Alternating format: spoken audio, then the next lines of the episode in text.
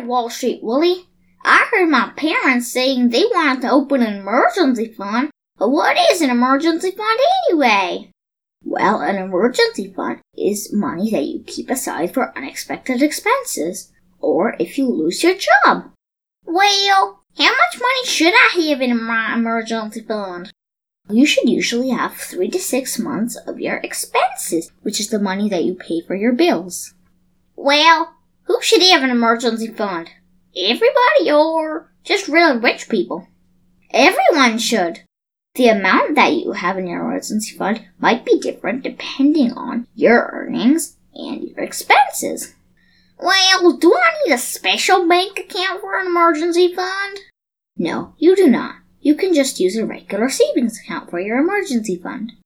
Well, what should I do first? Invest or start an emergency fund? First, you should start an emergency fund because even though investments are for long-term goals, an emergency fund gives you a lot of peace of mind because you know that you have enough money to pay your bills even if things go wrong. Well, can my emergency fund be in the form of stocks so that if the market goes up, I get more money?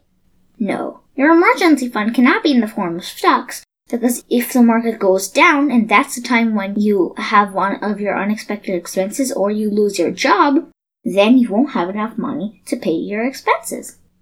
Okay, thank you very much for telling me about emergency fund, Wall Street Willie. You're welcome, Super Cooper.